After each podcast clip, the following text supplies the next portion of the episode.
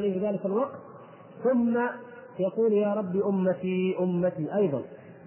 فيقال انطلق فأخرج منها من كان في قلبه مثقال ذرة أو خردلة أو ذرة في أو على التشكيل آخر ذرة أو ذرة أو خردلة من إيمان. المهم أنها شيء بعد الشعيرة. إن قلنا ذرة أو ذرة أو خردلة متقارب. فأنطلق فأفعل. ثم أعود فأحمده بتلك المحامد. طيب أخرجهم. يكتفي بذلك صلى الله عليه وسلم. ما يزال يأمل من ربه عز وجل الخير ويأمل ويرجو منه الكرم وهو أعلم وأعرف الناس بربه عز وجل وبكرمه وبسعة رحمته سبحانه وتعالى. فيعود للمرة الثالثة. فيقول فأحمده بتلك المحامد ثم أخر له ساجدا فيقال يا محمد ارفع رأسك. وقل يسمع لك وسل تعطى واشفع تشفع. فأقول يا ربي أمتي أمتي. اللهم صل وسلم عليه. فيقول انطلق فأخرج من كان في قلبه أدنى مثقال حبة من خردل من إيمان. فأخرجه من النار. وفي رواية أخرى أيضا في الصحيح أدنى أدنى مثقال حبة من خردل. يعني حبة الخردل تعلمون تناهيها بالصغر. أدنى أدنى مثقال حبة يعني هؤلاء الدرجة الثالثة. فأنطلق فأفعل. فيخرجهم النبي صلى الله عليه وسلم فيكون قد فعل ذلك كم مرة؟ ثلاث مرات. فهنا توقف أنس في حديثه لمعبد وزملائه. توقف أنس. ها هنا. قال فلما خرجنا قال معبد فلما خرجنا من عند أنس قلت لبعض أصحابنا لو مررنا بالحسن وهو متوار في منزل أبي خليفة. متوار. لماذا اختفى الحسن وتوارى؟ الفتنة التي كانت في أيام الحجاج وكان يقبض على العلماء ويعذبهم ويقتلهم كما قتل سعيد بن جبير وغيره. فالحسن كان متواري كان مختفي. فقال لو مررنا لو مررنا عليه كأن في قلب ثابت شيئا لم يفصح عنه أمام إخوانه. ما أحب ثابت أن يقول لهم لعل الحديث ناقص والحسن يمكن عنده زيادة. لكن قال نمر لعلنا نمر عليه. انظروا الأدب في طلب العلم والحرص. يجمعون رضي الله تعالى عنهم السلف الصالح. ليسوا مثلنا. يجمعون بين الحرص على طلب العلم وبين الأدب في ذلك. نحن إن وجد الحرص لا وجد مع الأسف عند بعضنا الأدب. حتى أنه ياتينا العالم من العلماء من بلاد بعيد فنتحلق عليه ونتكدس في طريقه ونشغله ونرهقه وهو موضوع ممكن أن واحد منا يسأل عنه أو يعني في وقت آخر أو يكون قد سأل غيرك فتساله تسمعه أو تسأله ما عن أي شيء سألت الشيخ. فنرهق العلماء ولا نحسن التأدب معهم. وأنتم تعلمون أن ذلك يقع يا إخوان وينبغي أن ننبه إخواننا إلى ذلك وفقكم الله. فهذا الأدب فقال فحدثناه يقول مررنا على الحسن فحدثناه بما حدثنا به أنس بن مالك. فأتيناه فسلمنا عليه فأذن لنا فقلنا له يا أبا سعيد جئناك من عند أخيك أنس بن مالك فلم نر مثل ما حدثنا في الشفاعة. يقولون جئناك من عند أخيك أنس فلم نرى مثل ما حدثنا في الشفاعة. يعني يا يا أبا سعيد الحسن يا أبا سعيد قد سمعنا حديثا عجيبا بشرى عظيمة وعلم علم لا يمكن أن يدرك إلا عن طريق هؤلاء الذين جعلهم الله سبحانه وتعالى منارات للحق وللخير. فنبشرك بهذا ونقول لك هذا العلم العظيم الذي استفدناه اليوم من عند أخيك أنس. ولكن الله أعلم كما يبدو أن ثابت يعلم ماذا سيحدث به الحسن كما يبدو. طيب. قال قال هيه هيه يعني إيش؟ هاتي قولوا أعطوني. فحدثناه بالحديث فانتهى إلى هذا الموضع إلى الثلاث الشفاعات التي انتهى إليها الحديث كما رأيتم. فقال هيه يعني وماذا بعد ذلك؟ زيدوا فقالوا إيش فقلنا لم يزد لنا على هذا. ما حدث عن ادب الحسن وإلى خلق السلف الصالح. فقال لقد حدثني وهو جميع أي وهو شاب وهو ما يزال نشيطا يعني فيه نشاط وقوة وهو جميع منذ عشرين سنة. ثم قال فلا أدري أنفي أم كره أن تتكلوا. انظروا الأدب. ما قال كبر غلط ما عاد يحفظ كما يقول بعضنا اليوم. لا قال فلا أدري أنفي وهذا واقع. ويمكن أن يقع من البشر حتى من الصحابة الكرام حتى كل إنسان يمكن ينسى. الرسول صلى الله عليه وسلم مثلا وقع منه سهو وقع منه صيام كما سهى في صلاته. بشر. قال فلا أدري انفي أم كره أن تتكلوا لأن الرابع هذا عجيب. اعظم مما تعجبتم منه أنتم. أنتم تعجبتم من هذه الثلاثة وقلتم هذا فضل وهذا كرم. في شيء أعجب من ذلك. فقال فقلنا يا أبا سعيد فحدثناه هؤلاء الإخوة الكرام هؤلاء ذهبوا إلى أنس بشوق وبشغف ليعلمهم ذلك. وما أن وجدوا الحسن يقول عندي شيء أفضل وعندي شيء أعظم وسمعت منه من أول الا وبسرعة وبعجلة. قالوا فحدثناه. فقال رضي الله تعالى فضحك ضحك الحسن من هذه العجلة وهذه السرعة والطلب وقال خلق الإنسان عجولا. خلق الإنسان عجولا. هذا حال الإنسان نعم. خلق الإنسان من عجل وكان الإنسان عجولا.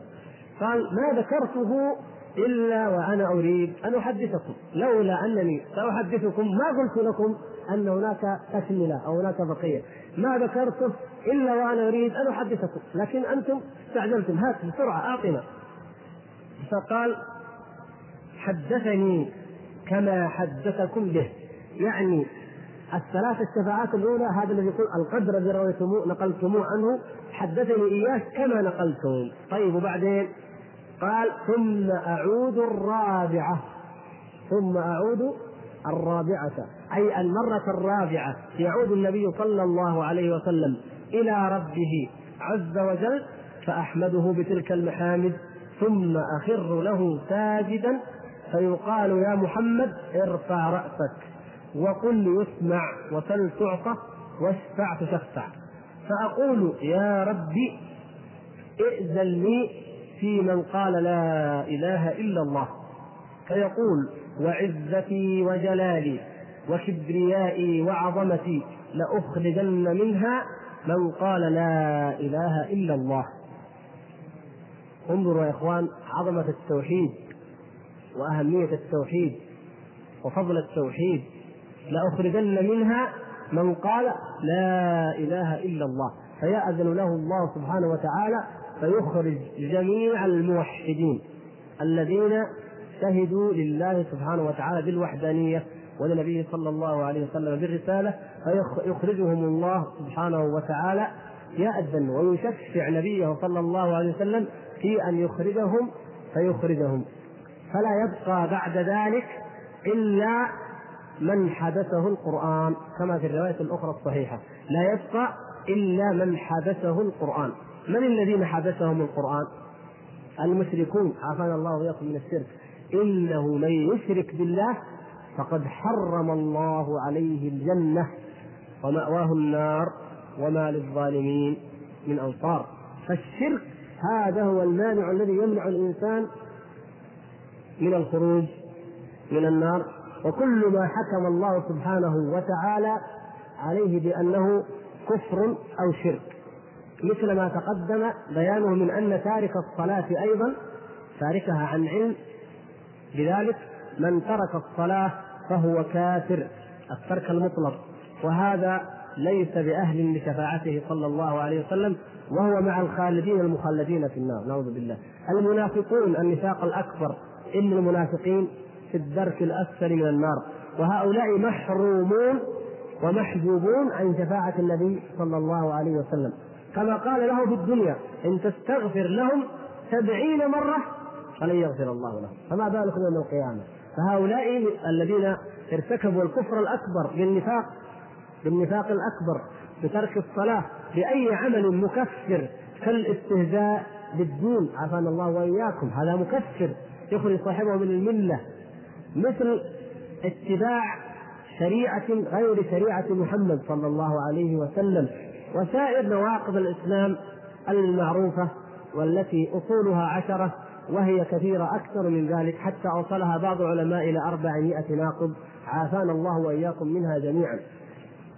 ولهذا يا إخوان أول وأعظم ما يجب أن ندعو إليه الناس هو ما دعا إليه النبي صلى الله عليه وسلم والأنبياء قبله توحيد الله سبحانه وتعالى. هذا أساس النجاة في الدنيا والآخرة. وما بعد ذلك فهو تبع له وفرع وشعب من شعبه. بعد كذا نقول إيه؟ وهذه الشفاعة تشاركه فيها الملائكة والنبيون والمؤمنون. هذه الشفاعة إخراج العصاة من النار وانتهاء بالموحدين أو قل ابتداء بمن كان في قلبه مثقال شعيرة وانتهاء بمن كان في قلبه أدنى أدنى مثقال خردلة. هذا هذه الشفاعة هل هي خاصة؟ حكمها. هل هي خاصة بالنبي صلى الله عليه وسلم؟ نقول لا. هذه الشفاعة عامة.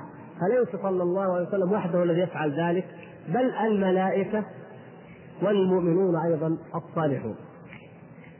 فالدليل على ذلك ما هو؟ ذكر حديثين. الحديث الأول قال روى الحافظ أبو يعلى عن عثمان رضي الله عنه قال قال رسول الله صلى الله عليه وسلم يشفع يوم القيامة ثلاثة الأنبياء ثم العلماء ثم الشهداء. استدل به وهذا الحديث ضعيف بل في سنده والضاع فهو مما لا يحتج به. هذا الحديث لا يحتج به بهذا اللفظ بلفظه هذا. وإلا فالمعنى المعنى حق.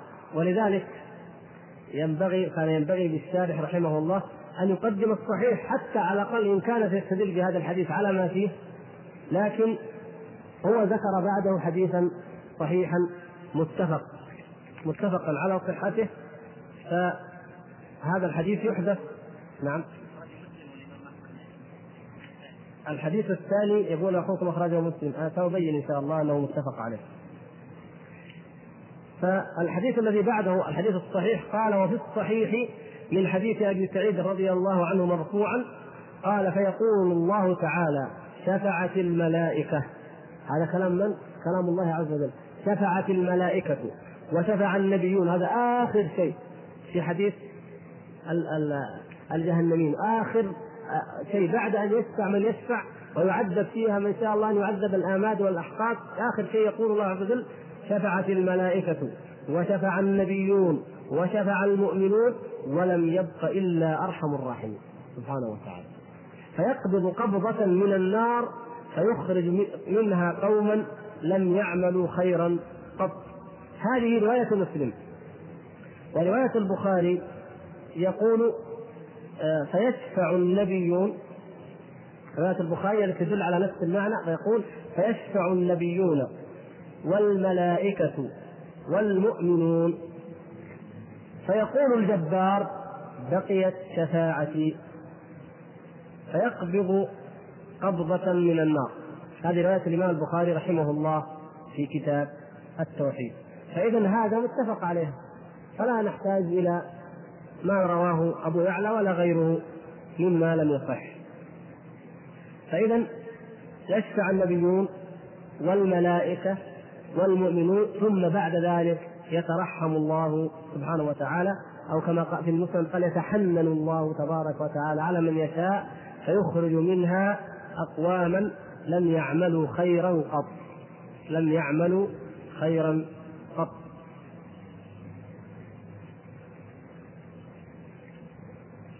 هنا وقبل أن ننتقل إلى أقسام الناس في الشفاعة كما ذكر الشارح ينبغي لنا بعد أن ذكرنا الأنواع أنواع الشفاعة ينبغي لنا أن نتحدث عن أسباب الشفاعة والأعمال التي إذا فعلناها نكون من أهل الشفاعة. جعلنا الله وإياكم منها.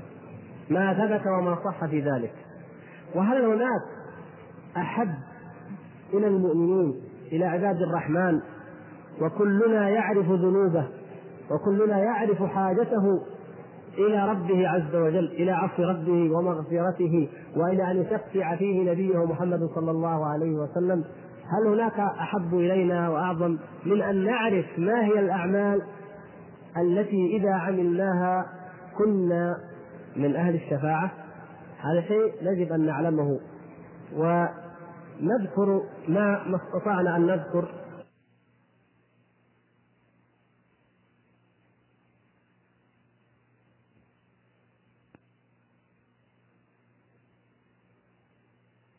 فيخرج منها قوما لم يعملوا خيرا قط.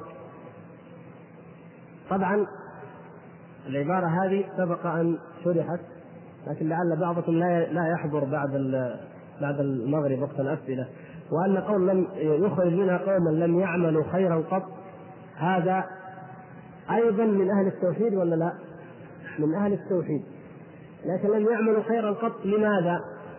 إما أنهم عملوا حسنات ولكن أكلتها السيئات نسأل الله العفو والعافية حتى لا يجي واحد يقول تارك الصلاة مثلا زي ما قلنا يجي واحد يقول تارك الصلاة يدخل في الشفاعة لم يعمل خيرا قط. يا أخي القضية ليست هكذا لأن الشفعاء كما في رواية البخاري نفسه الشفعاء يعرفون المشفوع لهم بماذا؟ بآثار السجود. كل ابن آدم تأكله النار إلا أثر السجود. انظروا أهمية الصلاة في في هذا في النجاة عند الله سبحانه وتعالى.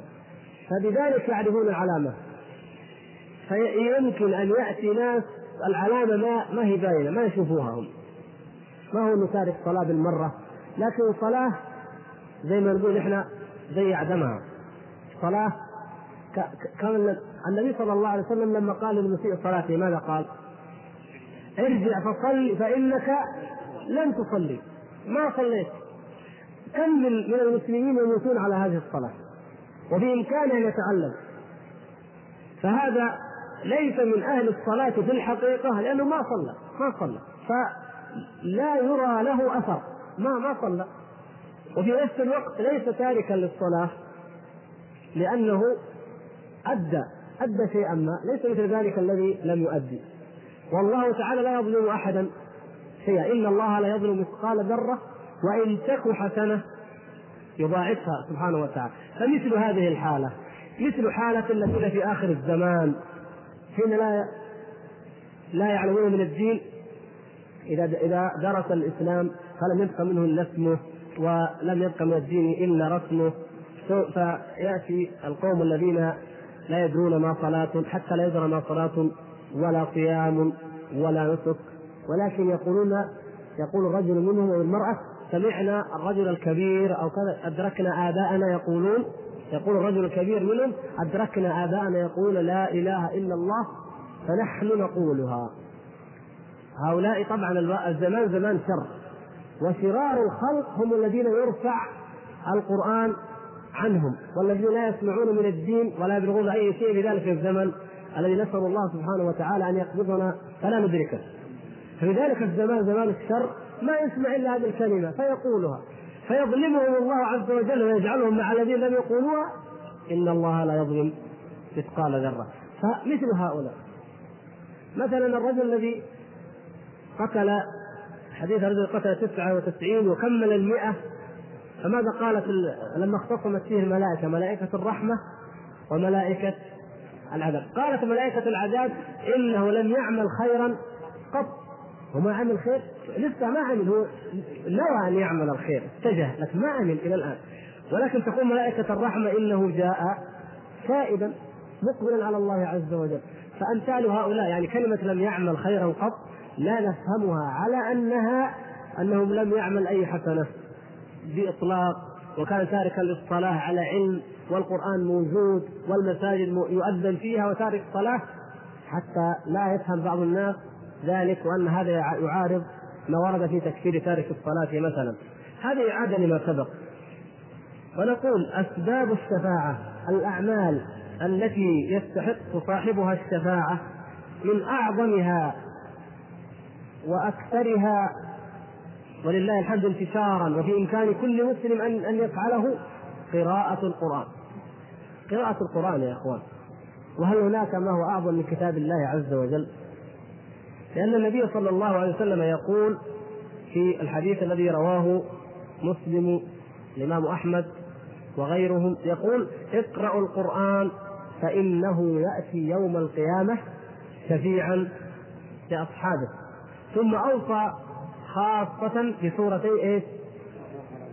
أيوه الله يسأل البقرة فقال اقرأوا الزهراوين أو الغراوين فإنهما يأتيان يوم القيامة كأنهما غمامتان أو غيايتان يشفعان أو يدفع عن صاحبهما انظروا فضل القرآن وفضل آل عمران والبقرة ثم خص بالذات الفضل أيضا. سورة إيش؟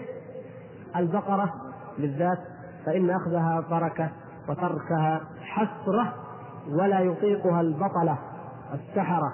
هؤلاء المجرمون لا يطيقون سورة البقرة.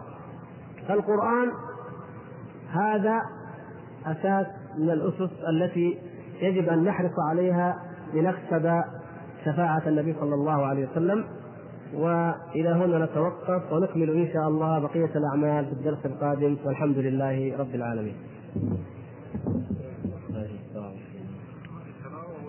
سؤال الإخوان أن يكتبوا الأسئلة أن إذا تكلمنا مع أخ وحده نعطل الإخوان الجالسين الآخرين.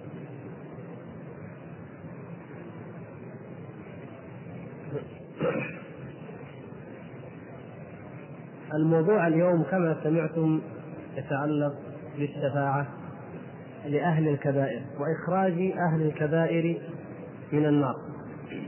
ولهذا جاءت بعض الأسئلة أو كثير من الأسئلة حول هذا. مثلا جاءت أسئلة كثيرة منكم حول الصلاة وحول قوله لم يعملوا خيرا قط. وهذه تقدمت الإجابة عليها وأظن أنها كتبت قبل أن نتعرض الإجابة عليها وإن شاء الله أنها قد اتضحت. ما فيها إشكال إن شاء الله بعد ما ذكرنا. ولا سيما وأنه مكرر. أحد الإخوان سأل سؤالا مهما في مثال في مثل هذا الموضع يقول آه، في الحديث المذكور الذي في آخره يخرج الله من النار من قال لا إله إلا الله. يعني الحديث الذي قرأناه اليوم وأن الله سبحانه وتعالى يأذن للنبي صلى الله عليه وسلم بأن يخرج من النار من قال لا إله إلا الله. يقول بعض الناس كثير من الناس يكتفي بذلك ويستهين بالعذاب في النار قبل إخراجه منها ما دام أن مرده في الآخر إلى الجنة فما جوابنا على ذلك؟ الخوارج الذين نحن بصدد الرد عليهم من شبهاتهم مثل هذه الشبهة التي يريدها بعض الناس أو التي ينطق بها حال بعض الناس. يعني بعض الناس فعلا كما ذكر الأخ يستهين بالذنوب ويستهين بالمعاصي ويقول أنا موحد وسأخرج من النار ولو بعد حين نسأل الله العفو والعافية. ومن أجل ذلك أراد الخوارج أن يعاقبوه وأن يضادوه فقالوا لا يخرج أحد من النار بعد أن دخلها. والجواب الصحيح لأمثال هذا العلاج الصحيح لأمثال هؤلاء المرضى الذين ذكر الأخ جزاه الله خيرا ووصف حالهم هو أننا نحن الآن في مقام الرد على من ينكر الشفاعة ولذلك فكلامنا الآن في ماذا؟ في أحد أحاديث أو في نصوص الوعد أو الوعيد الآن نحن في مقام الوعد لماذا؟ لأننا نرد على أصحاب الوعيد ولو جئنا وكما سنفعل إن شاء الله عند الحديث عن المرجئة سنأتي بالأحاديث وبالآيات التي تبين عظم الذنوب وقبحها وآثارها وخطرها على الإنسان عافانا الله وإياكم من الفواحش ما ظهر منها وما بطن. فإذا نحن في هذا المقام نقصد فئة وطائفة بعينها وهي هؤلاء الوعيدية من الخوارج والمعتزلة ومن شابههم الذين يضيقون رحمة الله وينكرون شفاعة رسول الله صلى الله عليه وسلم وهي ثابتة. أما هؤلاء المرضى وما أكثرهم الذين يستهينون أو يهون الشيطان لهم المعاصي والذنوب بحجة أنهم من أهل التوحيد. فيا سبحان الله أين كيف عرفوا أنهم من أهل التوحيد؟ أين الذي يستطيع أن يزكي نفسه ويقول أنا من أهل التوحيد فعلا؟ وما يدريك. هذا أول شيء. جزم الإنسان بأنه من أهل التوحيد هذا شيء من تزكية النفس. والله تعالى نهانا أن نزكي أنفسنا. وقال فلا تزكوا أنفسكم هو أعلم بمن اتقى. نحن نزكي أنفسنا نقول أنا من أهل التوحيد وأعمل ما شئت. في الحقيقة أن الذي يداوم ويستمر على المعاصي فإنه يخشى عليه من الشرك ولو بشكل أو بشرك لا يعلمه ولا يعلمه الناس. كان السلف الصالح كان بعض السلف يسمي جميع الذنوب شركا. لماذا؟ لأنها فروعه وبريده ومدخله. ولأنه ما من أحد يعصي الله عز وجل إلا وأطاع الشيطان أو أطاع الهوى. وقد زين له إبليس والهوى ذلك حتى يستحل تلك المعصية. ولهذا بعض شاربي الخمر بعض الزناه بعض الذين يأكلون الرشوة يأكلون الربا مثل هذه الذنوب. بعضهم في الدنيا نحن لا نكفرهم لمجرد هذا العمل لأننا مقيدون مأمورون بما حكم الله. لا نحكم على أحد إلا بما حكم الله ورسوله صلى الله عليه وسلم به على أي ذنب. لكن فيهم من هو في حقيقته كافر. كيف ذلك؟ إذا استحل الذنب واستلذه إلى حد أنه يعرض بالكلية عن عما أمر الله تبارك وتعالى فيه ولا يبالي بكون أو الله تعالى كون الله تعالى حرمه أو أن الرسول صلى الله عليه وسلم نهى عنه. لا يبالي بذلك أبدا بل يراه حلالا ويفعله وعلى أساس أنه حلال من مقتضيات العصر أو التطور أو ما عاد فيه مجال لحلال وحرام أو ما ما يقوله كثير من الناس يظهرون ذلك بأفواههم وكثير منهم موجود في قلوبهم نسأل الله العفو والعافية. هذا موجود. فهؤلاء ليسوا أصحاب كبائر ليسوا مجرد أصحاب كبائر وليسوا من أهل الشفاعة. لماذا؟ لأن فعل الذنب وصل بهم إلى حد الاستحلال. نسأل الله العفو والعافية. هؤلاء قد طبع على قلوبهم وهم في الحقيقة كفار أي فيما بينهم وبين الله تبارك وتعالى. فلا تحل لهم الشفاعة وليسوا من أهلها. وأمثال هذا كثير. الأمر الآخر أن الإنسان كما سمعتم في الآيات التي قرأها الإمام جزاه الله خيرا حال الإنسان هو؟ ظلوم جهول. إنه كان ظلوما جهولا. ومن ظلمه لنفسه ومن جهله أن يقول مثل هذا القول. أو أن يزين له الشيطان مثل ذلك ويقول له مصيرك إلى الجنة لأنك موحد مهما عملت فافعل ما شئت لو كان صفة الإنسان الذي يقول هذا برد ذلك لو كان عادلا يضع الأمور في مواضعها ولو كان عليما وحكيما ويعرف عواقب الأمور ما قال هذا القول لماذا؟ إذا عاش الإنسان ستين سنة في هذه الحياة الدنيا يعصي الله عز وجل. لو كانت عقوبته عند الله أن يدخل النار ستين سنة زي ما عصى الله هل هذا بالله يستدعي أن الإنسان يعصي الله عز وجل؟ يعني هذا في عقوبات الدنيا ما أحد يرضى. لو قيل لأحد من الناس العمل هذا الذي عملته سنة في الدنيا من المعاصي استمريت سنة على ذنب أو على أمر مخالف مثلا للنظام استمريت عليه سنة سوف تسجن سنة لأنك خالفته سنة. ما يرضى أحد. كيف أعوذ بالله؟ يقول لا لا ما أعمل ما دام ما دام تعاقب بمثل المدة التي عملت. فلو كان لو قيل لأهل النار إنكم إذا زنيتم أو سرقتم أو شربتم الخمر أو أكلتم الربا أو الرشوة أو ما أشبه ذلك من الكبائر التي يستحق أصحابها النار والعقوبة بذلك. قيل لهم أنت يا فلان أكلت الربا ثلاثين سنة سوف تدخل النار ثلاثين سنة. وأنت يا من زنيت عشر سنين تدخل النار عشر سنين. وكان الإنسان المخاطب بهذا عاقلا حكيما بصيرا بالعواقب والله لا يزني أحد ولا يشرب الخمر أحد. لماذا؟ لأن لذة ساعة أو أكل فطير وهناك النار. نعوذ بالله من النار. عافانا الله وإياكم. نعوذ بالله. إذا قرأنا وصف النار والله إن أن المؤمنين الأتقياء الصديقين يخافون منها وتقشعر جلودهم منها. فكيف بهؤلاء العصاة؟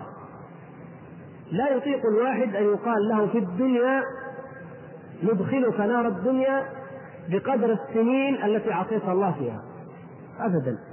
تعال أنت عمرك 30 مثلا عصيت الله 30 سنة يحطك في فرن 30 سنة. أعوذ بالله. ما حد يرضى هذا الشيء. فكيف يسوي له الشيطان ويقول له ما بتبقى في النار إلا فترة ثم تخرج؟ ونار الدنيا نار الآخرة أضعاف أضعاف. هذه نار الدنيا غمست في البحر سبعين مرة حتى بقيت هذه الحرارة. فكيف بالنار الأساس؟ نعوذ بالله من ذلك. وما هو الأمر كذا وبس يا أخوان. لا المشكلة أن هذه الآماد ليست ثلاثين ولا خمسين ولا ستين بل قد تكون آلاف أو ملايين السنين نسأل الله العافية. نقول بالإطلاق لأن الحديث قد صح. قال للرجل أبي وأبوك في النار. نسأل الله العفو والعافية.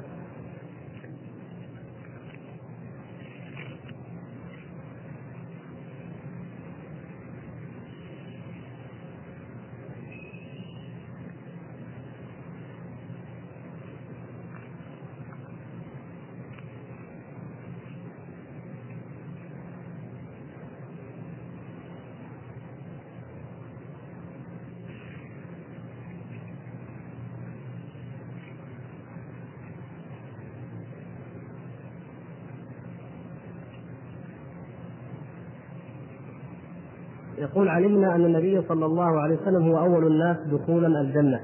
وعندما يقول الله تبارك وتعالى أدخل من أمتك من لا حساب عليهم من الباب الأيمن. نرجو توضيح ذلك.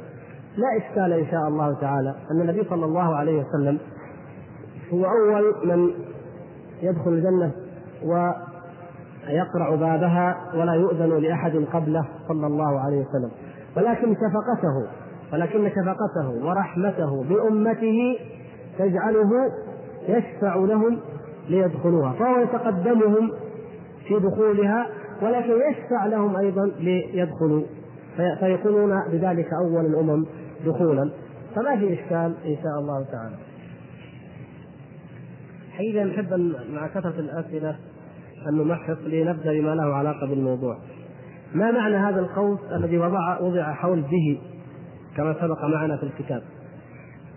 لما نقرأ في بعض النسخ في قوس في كلمة معينة دليل على إيش؟ ان هذه الكلمة في زيادة في الحديث أما في رواية أخرى أو صاحب مثلا شرح العقيدة الطحاويه ذكر الحديث ولم يأتي بهذه الكلمة والمحقق زادها من الأصل من البخاري أو من مسلم أو ما أشبه ذلك.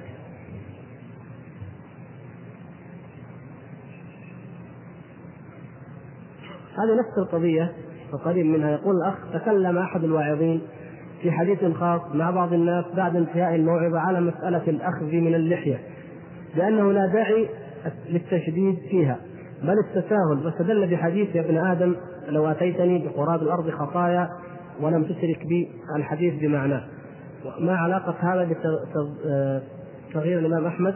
بتفسير الإمام أحمد رحمه الله لهذه الآية آه، وليحذر. فليحذر الذين يخالفون عن امري أن تصيبهم فتنة عندما قال الفتنة الشرك لعله إذا ترك إلى آخره.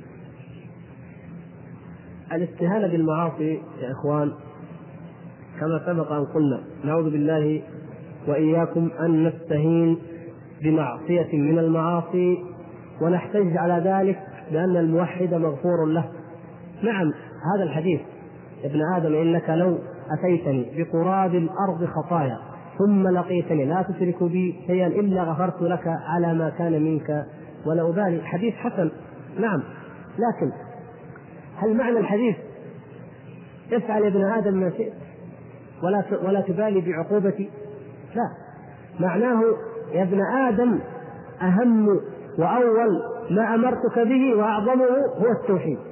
يا أخوان لا نخلط بين مواضع الأدلة وهذه التي وقع فيها أهل البدع ويقع فيها بعض الناس بجهل المقصود من هذا الحديث بيان أهمية التوحيد وليس الاستهانة بالمعاصي. حديث البطاقة الرجل الذي يوضع له تسعة وتسعون سجلا كلها خطايا كلها ذنوب كلها معاصي. فيقول الله تعالى هل بقي لك من شيء؟ فيقول لا شيء يا رب ما عنده شيء. فيقول الله تعالى ولكننا لا نظلم أحدا. فيخرج بطاقة وهذه بطاقة لك. مكتوب فيها لا إله إلا الله. الرجل يقول يا رب وما تغني هذه البطاقة مع هذه السجلات؟ ولكن الله عز وجل لا يظلم يظلم البطاقة يضعها في الميزان. فترجح البطاقة التي فيها لا إله إلا الله بالتسعة وتسعين سجلا. نفهم من هذا الحديث إيه؟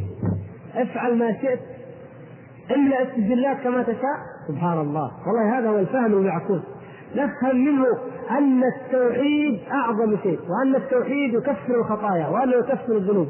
فحقق التوحيد يا أخي. تفهم من ذلك؟ حقق التوحيد. ابدأ في دعوتك بالتوحيد. ابدأ نفسك بالتوحيد. بأن لا تشرك بالله تعالى شيئا. ابدا. لا في الألوهية ولا في الربوبية ولا في الأسماء والصفات. فإذا أخلصنا ذلك لله عز وجل فمن منا يسلم من الذنوب؟ من؟ ما أحد يسلم من الذنوب. ثم أورثنا الكتاب الذين اصطفينا من عبادنا فمنهم ظالم لنفسه. سبحان الله الأمة المصطفاه منها ظالم لنفسه. نعم. فهذا الظلم قد يصل ببعض الناس إلى حد أنه ما عنده إلا تحقيق التوحيد. هذه حالات شاذة حالات نادرة. ولذلك هذا الرجل رجل. أخبرنا الله عز وجل عن رجل. ما قال بعض المؤمن كل الناس رجل فقط تقع له حالة شاذة غريبة.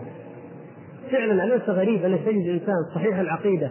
ويكذب ويظلم وجبار تستغرب يا أخي سبحان الله يا أخي تقول والله رجل طيب محافظ على الصلاة صاحب عقيدة طيبة لكن شديد عنيف كذا كذا كذا. تستغرب ذلك أنت. هذا شيء غريب. لكن قد يقع. الإنسان معرض لخطايا. والنفس البشرية خلقها الله سبحانه وتعالى فيها مرونة عجيبة. فيها قد تجمع. قد تجمع بين المتناقضات.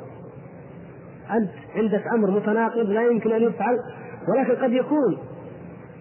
صحابي وقيل إنه من أهل بدر وشهد له النبي صلى الله عليه وسلم بأنه يحب الله ورسوله ومع ذلك إيش سوى؟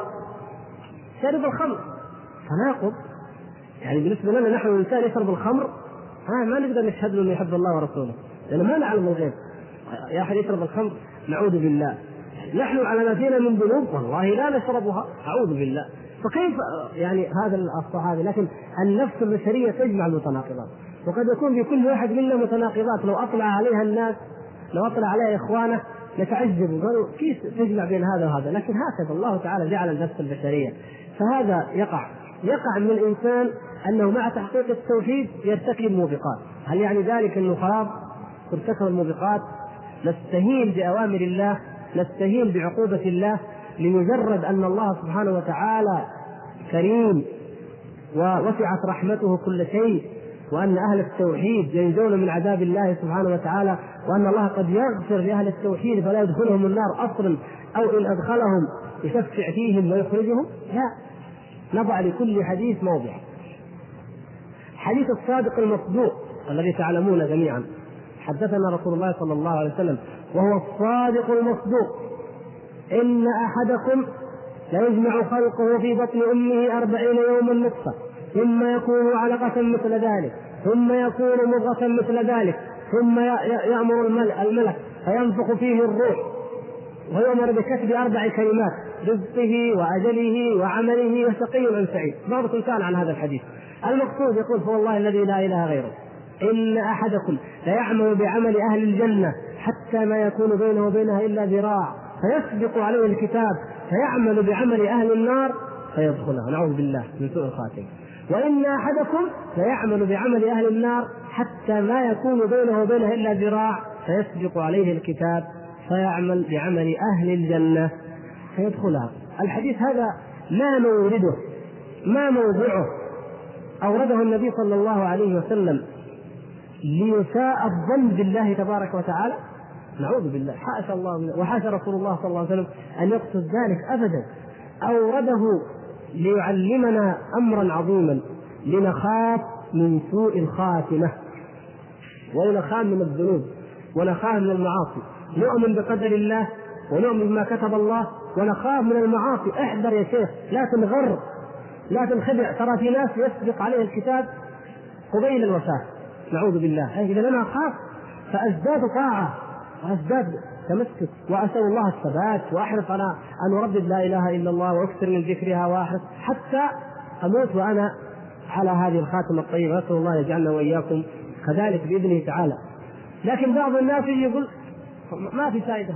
يمكن واحد يعمل الطاعات في لحظة كذا يدخل النار. وواحد يعمل إذا بلاش لا يفهم الحديث فيعترض فيسيء الظن بالله كأنه سبحانه وتعالى يعاقب إنسان عابد مخلص قانت أواه أواب يعاقبه ربه في لحظة يجعله من أهل النار. ما هي كذا؟ ما هي كذا؟ ولا تليق بالله عز وجل. هذا الحديث مورده وموضعه أننا نخاف من سوء الخاتمة. ونؤمن بالقدر ونؤمن بالكتب وأن ما وقع لنا رزقه أجله عمله شقي أو سعيد مكتوب علينا. هل أحد منا اطلع على ما كتب له؟ ماذا ماذا ما الحيلة؟ نؤمن بما كتب؟ لا غير نؤمن به ولكن نعمل اعملوا اعملوا فكل ميسر لما خلق له فمن كان من أهل السعادة فهو ميسر لعمل أهل السعادة ومن كان من أهل الشقاوة فهو ميسر لعمل أهل الشقاوة هكذا قال صلى الله عليه وسلم ثم قرأ قوله تعالى فأما من أعطى واتقى وصدق بالحسنى فسنيسره لليسرى وأما من بخل واستغنى وكذب بالحسنى فسنيسره للعسرى فكثيرا يا إخوان ما نجعل الآية أو الحديث في غير موضعها. ولهذا الاخ جزاه الله خيرا انتبه إلى أن الإمام أحمد رحمه الله لما أن قال في قوله تعالى فليحذر الذين يخالفون عن امره عن أمر من؟ الرسول صلى الله عليه وسلم. فليحذر الذين يخالفون عن أمره أن تصيبهم فتنة. قال الفتنة الشرك الفتنة الشرك. لعله إذا ترك شيئا من سنته صلى الله عليه وسلم أن يقع في الشرك. انظروا كيف العلماء الربانيين هؤلاء العلماء الربانيين يعرفون منزلة النبي صلى الله عليه وسلم ومنزلة السنة. لعل الواحد يستهين بشيء من السنة فيقع في الشرك. زي ما قلنا قبل شيء إنه بعض السلف كان يقول المعاصي كلها من إيش؟ من الشرك. قد يقع ذلك. فهذا اللي يقول لك حلق اللحية. آه خلاص ما في سنة يا شيخ ما هي مشكلة. الأحاديث يا أخي حديث صحيحة. سماع الغنى يا شيخ نتفرج ونسمع ما في مشكلة. سبحان الله. تقول له قال رسول الله وحديث صحيحة. ما في من أهل التوحيد. أو بسيطة. أو زي ما قال هذا لو أتيتني بقراب الأرض خطايا. فهذا هو الذي خشيه الإمام أحمد. قد يقع هذا الرجل في الشرك والعياذ بالله. وقد يقع في أمر عظيم في كبيرة خطيرة أخطر من مما يعمل من الكبائر وهو استمراء ذلك والتلذذ به نسال الله تعالى العفو والعافية. فلنحذر يا إخوان ويجب علينا جميعا نحن معاشر المؤمنين بالله ربا وبمحمد صلى الله عليه وسلم رسولا أننا نعظم أمر الله وأمر رسول الله صلى الله عليه وسلم في قلوبنا. الأعمال أي نعم كلنا خطاؤون كلنا مذنبون في أعمالنا لكن نعظم أمر الله في قلوبنا. إذا قيل لك اتق الله قف لا تقول ليش تقول لي سبحان الله؟ كيف؟ اتق الله كلمة عظيمة. يجب أن تهز كل مؤمن ويقف ويقول نعم ماذا؟ ماذا صنعت؟ إذا نصحك نصحك أحد إذا قال لك أحد يا أخي عملك هذا ما عليه دليل قف خطر ممنوع. وانتبه وقل نعم. ماذا وضح لي. إذا قال لك أحد هذا عمل بدعة إذا قال لك أحد هذا ما ورد إذا قال لك أحد هذا حرام خلاص قف هكذا. إنما كان قول المؤمنين إذا دعوا الله ورسوله يحكمون أن يقولوا إيه؟ سمعنا وأطعنا. ما في رفض أبدا. فالمؤمنون يسمعون ويطيعون لله ولرسول الله صلى الله عليه وسلم ويقابلون أمر الله بذلك. ولهذا من أكبر ما أصاب الأمة الإسلامية يا إخوان بالذل والخزي والفرقة أنها عظمت أمر الكافرين وخالفت أمر رسول الله صلى الله عليه وسلم. سبحان الله. عظمنا ما أمر الله تعالى باحتقاره. واحتقرنا ما أمر الله تعالى بتعظيمه. شعائر الله التي أمر الله بتعظيمها جميعا استهنا بها.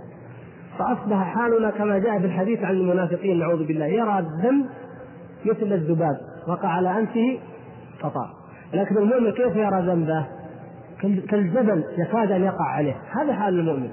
نحن الآن لا بسيطة فعظمنا ما يعظمه الكفار بل عظمنا الكفار أنفسهم نسأل الله العفو والعافية ولهذا هل يجتمع في قلب أحد تعظيم الكفار وتعظيم الله تعالى تعظيم الله وتعظيم رسول الله صلى الله عليه وسلم تجتمع؟ ما تجتمع وهل يجتمع لأمة من الأم هل يجتمع للأمة الإسلامية أو طائفة منها تعظيم الكفار والعز والتمكين في الأرض؟ ما تجتمع ما يمكن أن تجتمع لأن العزة لا تكون إلا على الكفار. على من يعز المسلمون؟ أعز على من؟ على الكافرين. وإن كنا نحن جعلناها على المؤمنين وأذلة على نعوذ بالله. فإذا كانت العزة على الكافرين عزة المؤمن تظهر على الكافرين تقع على الكافرين. فإذا عظم الكفار فماذا يكون الحال؟ الذل. الذل للمسلمين. والخزي والعار نسأل الله العفو والعافية والتخلي عما جاء به النبي صلى الله عليه وسلم. هذه الأمة الله تبارك وتعالى يقول وكذلك جعلناكم أمة وسطا لتكونوا شهداء على الناس ويكون الرسول عليكم شهيدا. سبحان الله. أفضل الخلق محمد صلى الله عليه وسلم. شهيد على هذه الأمة. هذه الأمة أفضل الأمم. شهيدة على الأمم على الأمم الأخرى. فإذا جاء أحد من أمته أو ينتسب إلى أمته صلى الله عليه وسلم أو طائفة ممن ينتسبون إليه صلى الله عليه وسلم وهم يعظمون الكفار ويرونهم أفضل منهم ويرون غاية ما يتمنونه أن يلتحقوا بركب الكفار. فبالله هؤلاء شهداء على من؟ يشهدوا على الكفار؟ لا ليسوا من الشهداء. هؤلاء ليسوا من الشهداء ولن يكونوا بطبيعة الحال من الشفعاء. والنبي صلى الله عليه وسلم قارن بين الشهادة والشفاعة كما قال في حديث أبي الدرداء رضي الله تعالى عنه الذي رواه مسلم قال إن اللعانين ليسوا بشفعاء ولا شهداء يوم القيامة. من يشهد؟ اللعان يشهد فتعظيم الكافرين يا إخوان. أصبح الآن اليوم أصبحنا في حالة مزرية عظمنا أفكارهم عظمنا آراءهم. عظمنا طريقتهم في الحياة عظمنا إشخاصهم. حتى اننا قد نكرم الكافر بأعظم مما نكرم به أكبر إنسان من علماء المسلمين أو من أهل الدين أو من أهل الإيمان أو من أهل الخير الذين بعلمهم يقتدي الناس ويستضيئون والذين هم ورثة الأنبياء. فتجدوننا نعظم الكافر أكثر من هؤلاء. نسأل الله العفو والعافية. فهذا نحن عندما نتحدث عن شفاعة النبي صلى الله عليه وسلم يجب أن نجعل نصب عيننا أن نعمل الأعمال التي نكون بها أهلا لشفاعته صلى الله عليه وسلم. واهلا للشهادة على الناس. ولا نكون ممن والعياذ بالله ينقصون ويرتدون على أعقابهم يزادون عن الحوض ويحرمون الشفاعة ويطردون من رحمة الله تبارك وتعالى. لماذا؟ لانهم لم يعظموا أمر الله وأمر رسول الله صلى الله عليه وسلم ولم يعرفوا في هذا الدين حقه وللمسلمين حقهم.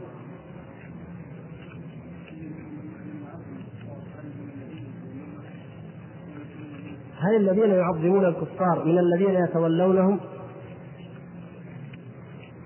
يقول الله تبارك وتعالى ولا تركنوا إلى الذين ظلموا فتمسكم النار. قال بعض السلف ابن عباس على قال ولو أن تبري لهم قلما الذي إذا وصل الأمر إلى التعظيم القلبي نعوذ بالله ما هي الولاية؟ ما هي ما هو تولي الكفار؟ وما هي ولاية الكفار؟ أكثر من أنك تعظمهم اسأل نفسك ما هي ولاية المؤمنين؟ أنت أقول لك هل توالي المؤمنين؟ تقول نعم والي المؤمنين، إيش معنى أواليهم؟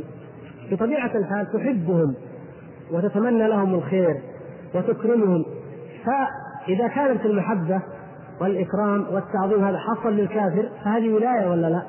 ولاية بلا شك نسأل الله العفو والعافية وأن يهدي ضال هذه الأمة إلى الصراط المستقيم.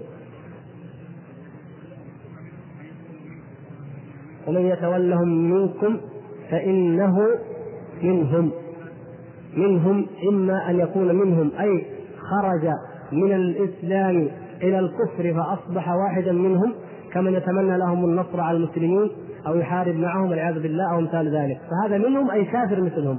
وإما منهم في الحكم في العذاب وفي الخزي وفي الذل إذا كان لم يصل به الحال إلى درجة الخروج من الملة. نسأل الله العفو والعافية. أي على كل حال خطر.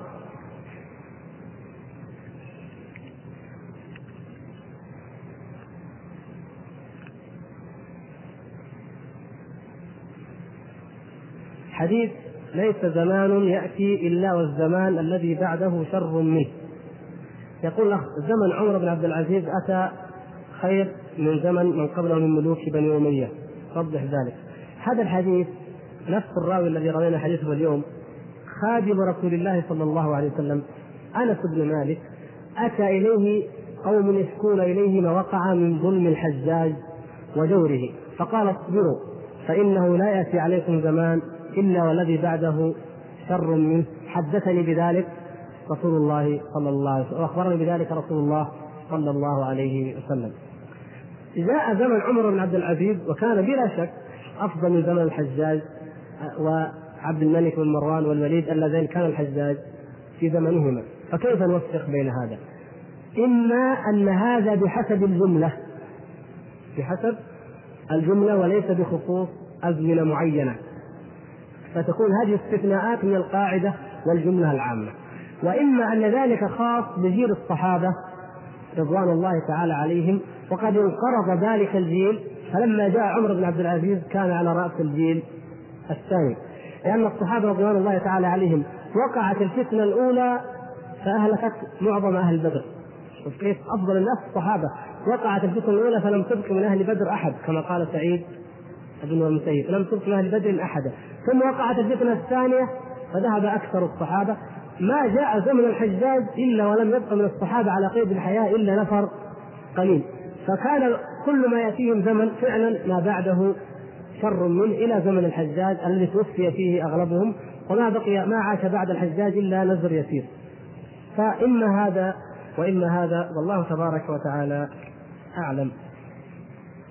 في سؤال هنا قد يكون فيه نوع من الأهمية. أخ آه، اتى أهله حديث عهد بالزواج فأتى أهله وهي حائض. تقول لك يا أخي قد فعلت كبيرة وذنبا صريحا مخالفا بذلك ما جاء في كتاب الله عز وجل. والأخ يسأل ما هي الكفارة التي عليه؟ ذكر بعض السلف كفارات لم تثبت مرفوعة للنبي صلى الله عليه وسلم. ولكن مجمل قوله تعالى إن الحسنات عموم ذلك إن الحسنات يذهبن السيئات فعليك اولا أن تتوب وأن تستغفر الله سبحانه وتعالى وأن تندم على ذلك وأن تتصدق. أقول لتكفر عن هذه الخطيئة تصدق بما استطعت واستغفر الله سبحانه وتعالى وتقرب إلى الله بحسنات تذهب عنك هذه الخطيئة كما أوصى النبي صلى الله عليه وسلم وأتبع السيئة الحسنة تمحها نسأل الله أن يعفو عنا. وعنك وعن الإخوان جميعا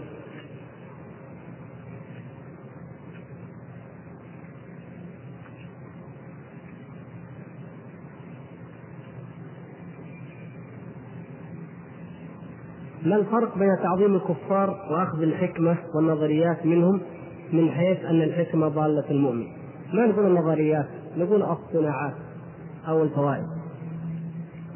نعم الحكمة ضالة المؤمن ولا يجوز أن يتفوق علينا الكفار في أي مجال من المجالات.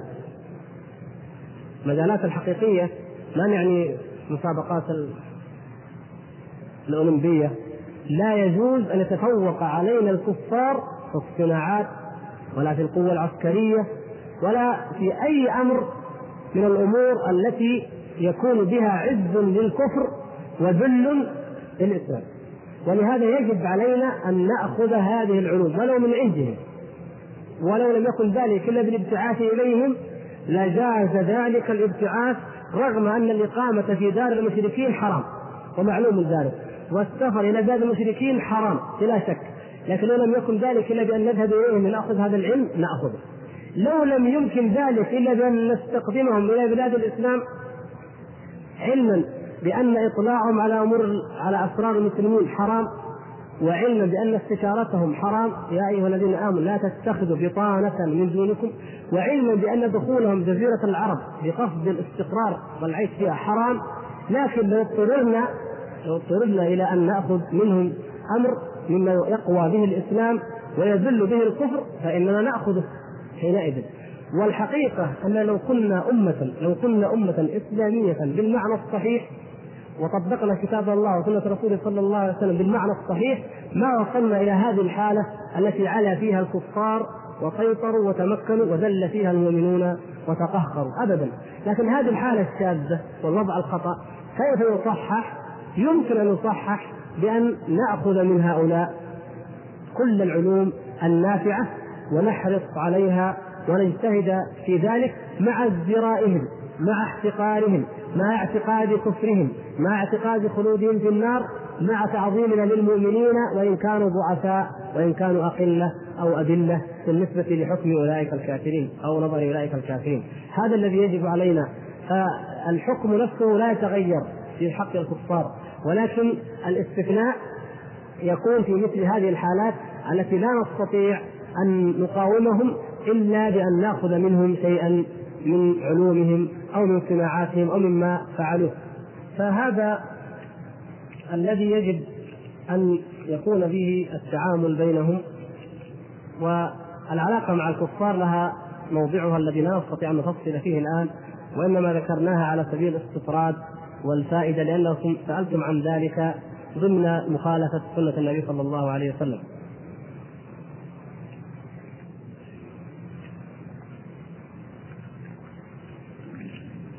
طيب الآن نؤذن والحمد لله رب العالمين.